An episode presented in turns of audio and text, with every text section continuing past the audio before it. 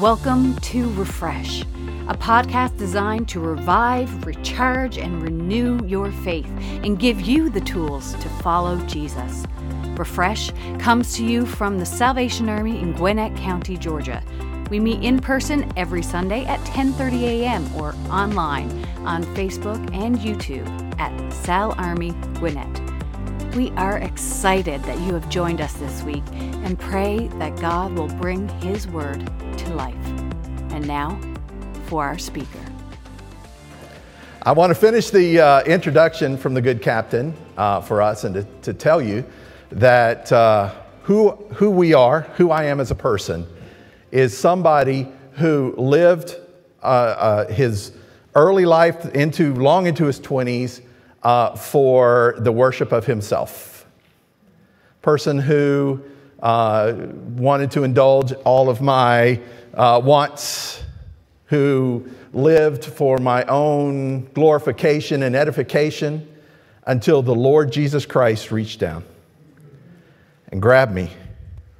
And he used an officer to do it. I won't invoke his name, but uh, he would come to, our, he got moved to the town we were living in. We were in college.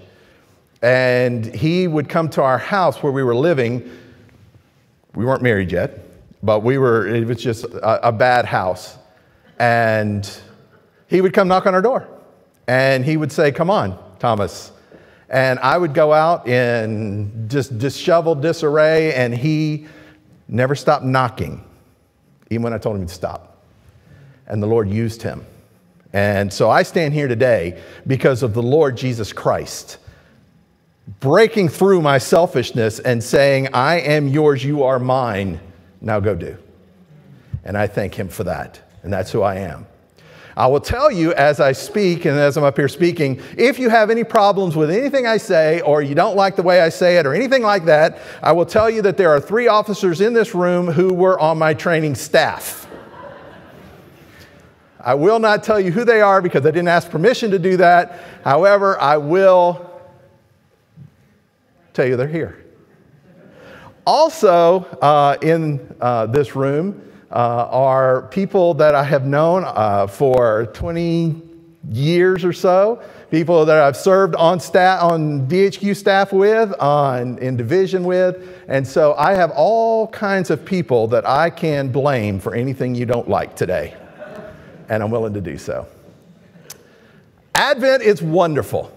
Absolutely wonderful. Thank you for uh, inviting me. Uh, if I'm going to get invited here one time, I certainly want it to be for Advent because Advent is such a moment of hope, isn't it? It's a moment of joy, it's a moment of anticipation. See, I followed the theme anticipation. It's a time whenever we can think about the Lord Jesus Christ came to this earth and fulfilled just a, a, a plethora of different prophecies. And it was a moment in time when God's plan leaped to the next step when He came. And it's a time of just great hope and fun, right? When else do we get to sing uh, songs that we only sing during this time of year that have such weird chords? When else do we get to do things that we do at Christmas time we don't really get to do? I mean, right now it's okay to put a tree in your house. When is any other time to put there? Now it's the time when we can just kind of let our hair down a little bit and just, just focus on Him and be who He would have us to be and just, just live in Him. And I thank the Lord for that. And before we jump into Jeremiah, I've told you a little about, about myself. I want to learn just one thing, uh, just, just three things about you. You ready? Is everybody awake? I want to know who in here has already got their tree up. Wow. We're behind. How many of you in here do multiple trees? Okay, a lot less hands, but how many in here do no tree? Right here. Okay, uh, we're with you because some years ago my wife went to ladders. It's chic, I guess. I don't know. the cats love it. Here's a uh, last set of questions, the two questions. One, uh, How many in here, or who in here, usually every Christmas season goes and visits other people, other, other family members, goes to their house? How many in here always cook big at Christmas and have people come to your house? I'm asking Captain Ryerson to write down those names. Keep the hands up.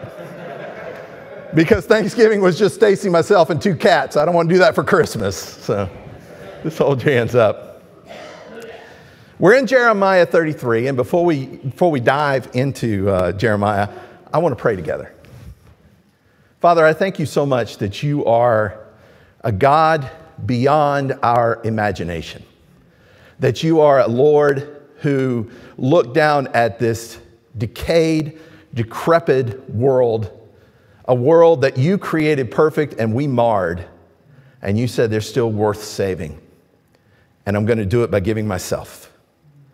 We thank you, Lord, that you are so good to us.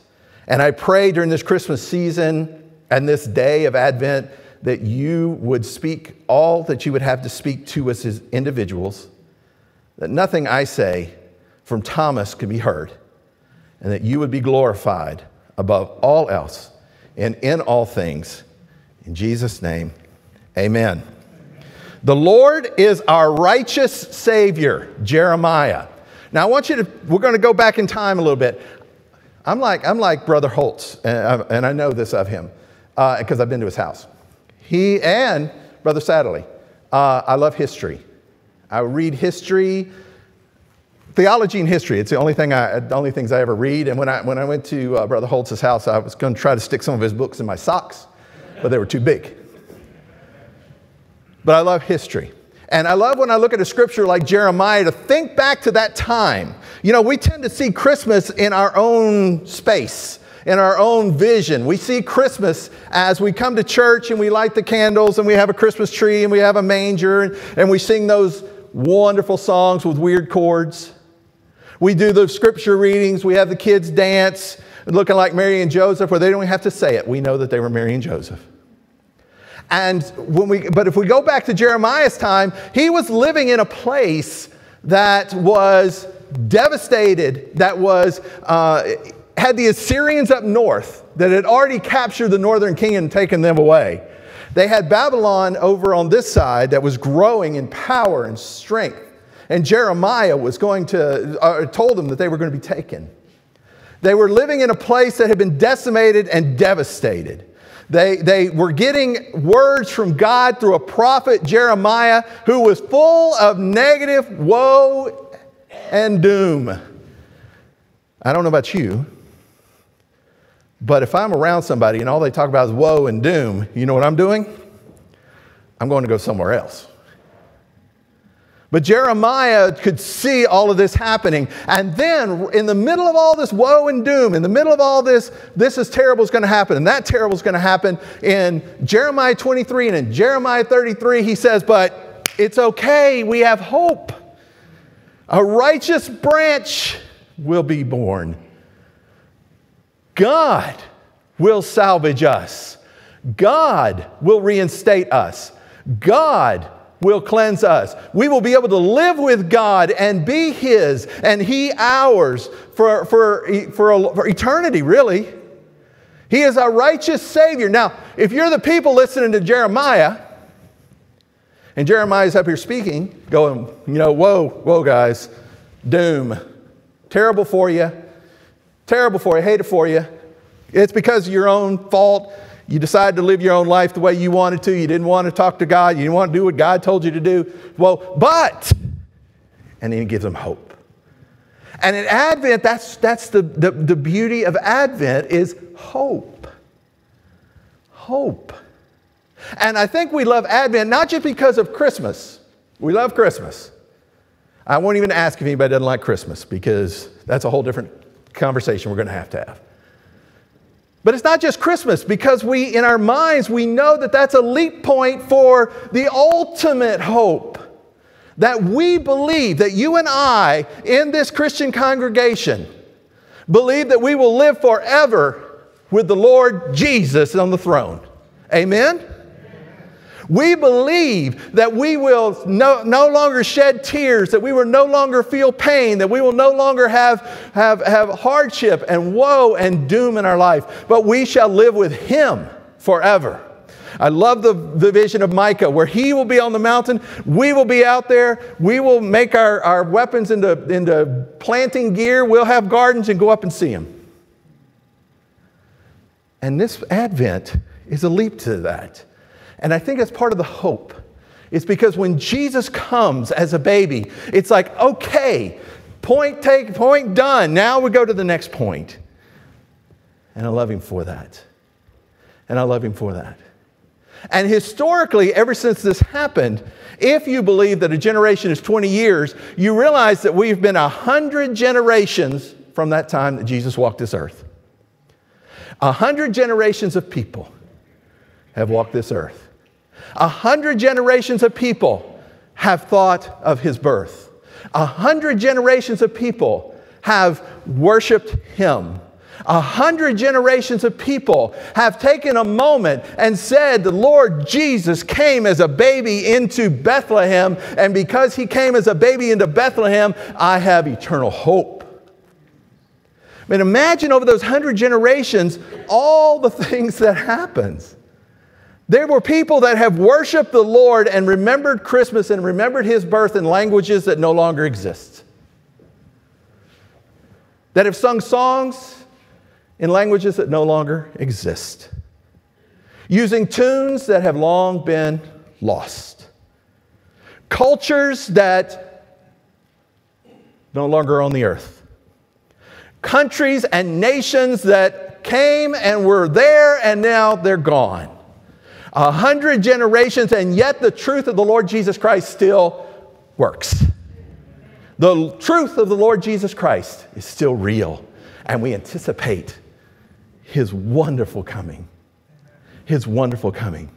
Here's a couple of, of interesting things. I told you I, I like history. Here's a couple of interesting ones. Before the middle of the fourth century, they would remember it, they would remember the birth of Jesus by going to a feast.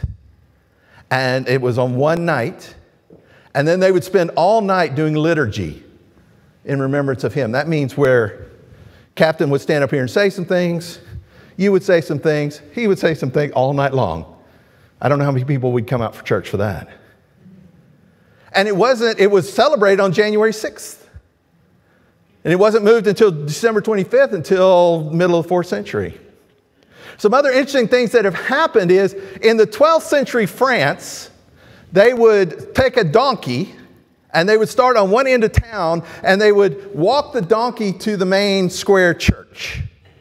And the people would file in behind them, behind this donkey, and then would come into the church, and they would tie the donkey to the altar. And the liturgy that was given at that time called for the people, the congregation, to bray like a donkey. So the priest would say something, say something, you'd bray. It was to invoke the, the thought of, of humility, of Jesus, of his humility of who he was, of who, who, who, he, who, who he promised he was and who he became um, for us. In the sixth century, it was evangelical. Because of the cultures, because of the world, it was evangelical. And there is a uh, written um, account of in the year 598 on Christmas, that 10,000 people in England were converted and baptized on Christmas Day because that's what they used Christmas for was evangelical work. I kind of like that. But that's how they, that's how they celebrate. That's who they were. Um, in the Middle Ages, because he came as a child, they would temporarily elect a child pope. Around three years old is what they would do. And it was a temporary uh, election so they could remember that Jesus, the head of the church, was a child. So that's how they celebrated Christmas. And, and, today, what do we do? We put up a lot of plastic in our house, and we have candles, and we come to church, and we do, uh, we do some liturgy in the, in the um, uh, Advent readings, and we watch the children dance and glorify God. And we hear the tunes and the music and we sing the carols, and we recognize that Jesus Christ is God. That Jesus Christ came not just to come, not just because he didn't have anything else to do for the day. He came so that we could have hope. And we could have life. And we could be more than we are. And we can break out of living for ourselves and live for him. And we could be eternally his children. And we could sit with him at an ultimate feast to come and that we could live in a heaven where there's no more tears no more sorrow at all. And we could live in a perfected creation. And we celebrate the Christ child for coming. And we celebrate him. And we're not alone because we know on that day the angels sang. God put a star in the sky and celebrating who he is, what he is, and what he's done for each one of us. Jeremiah's generation could not have imagined this. When Jeremiah was speaking to the people of Israel and he was telling them the gloom and doom, but there's hope, they could not have imagined a group of people sitting in a chapel in uh, Lawrenceville, Gwinnett County, right now, with a band that played wonderfully and dancers dancing up here and a candle, and they could not have imagined it. But God did. In Jeremiah's day, they couldn't have imagined when, the, when, he, when he talked about the Babylonians are coming and they're going to take you away and you're going to be enslaved. They couldn't have imagined a, a world like we have. And that's a great uh, benefit that we have that they didn't. You and I know the Christ child has been born. Amen? Jeremiah, it was just some talk about a branch coming out of David's plant. We know that Jesus Christ, the Son of God, came to this earth so that we could have eternal life. Amen? They didn't know that. All they knew was they were fixing to be taken away to Babylon into slavery. We know that Jesus came to, to save us all and to, to give us hope and to give us a chance, and they had none of those opportunities to know. But we do. We do. And we just thank God for how great He is and how wonderful He is and what He did by coming to us. And when we are in this Christmas season, when we are in this time of Advent, it has to be more than head knowledge. It has to be more than head knowledge. It's great that we know Jesus Christ came, right? It's great to know the Bethlehem story. It's great to see the kids. They're probably reenacted at some point. It's great to see them dance. It's great to light the candle. It's great to have all of that going on. It's great to sing the songs with the weird chords. But it has to be more than head knowledge because Herod knew too, right? Herod knew that the Messiah was there and killed a, a, a whole bunch of babies because of it. Satan knew that Jesus had come. It's got to be more than head knowledge. It's got to be more than we come to church and light a candle and watch the kids dance and sing carols with weird chords. It has to be more than that. Because if we go back to Jeremiah 7, Jeremiah is sent by God to talk strongly about how they were acting, and he didn't send them to the bar and he didn't send them to the people that were living at home. He sent them to the temple gates and said, Tell the people going into the temple, you got to be more than just doing the stuff and more than in your head because the Lord rejects it. It's got to be more than coming to church. It's got to be more than singing carols. It's got to be more than knowing the story. It's got to be more than being able to recite it in your sleep. It's got to be in your heart.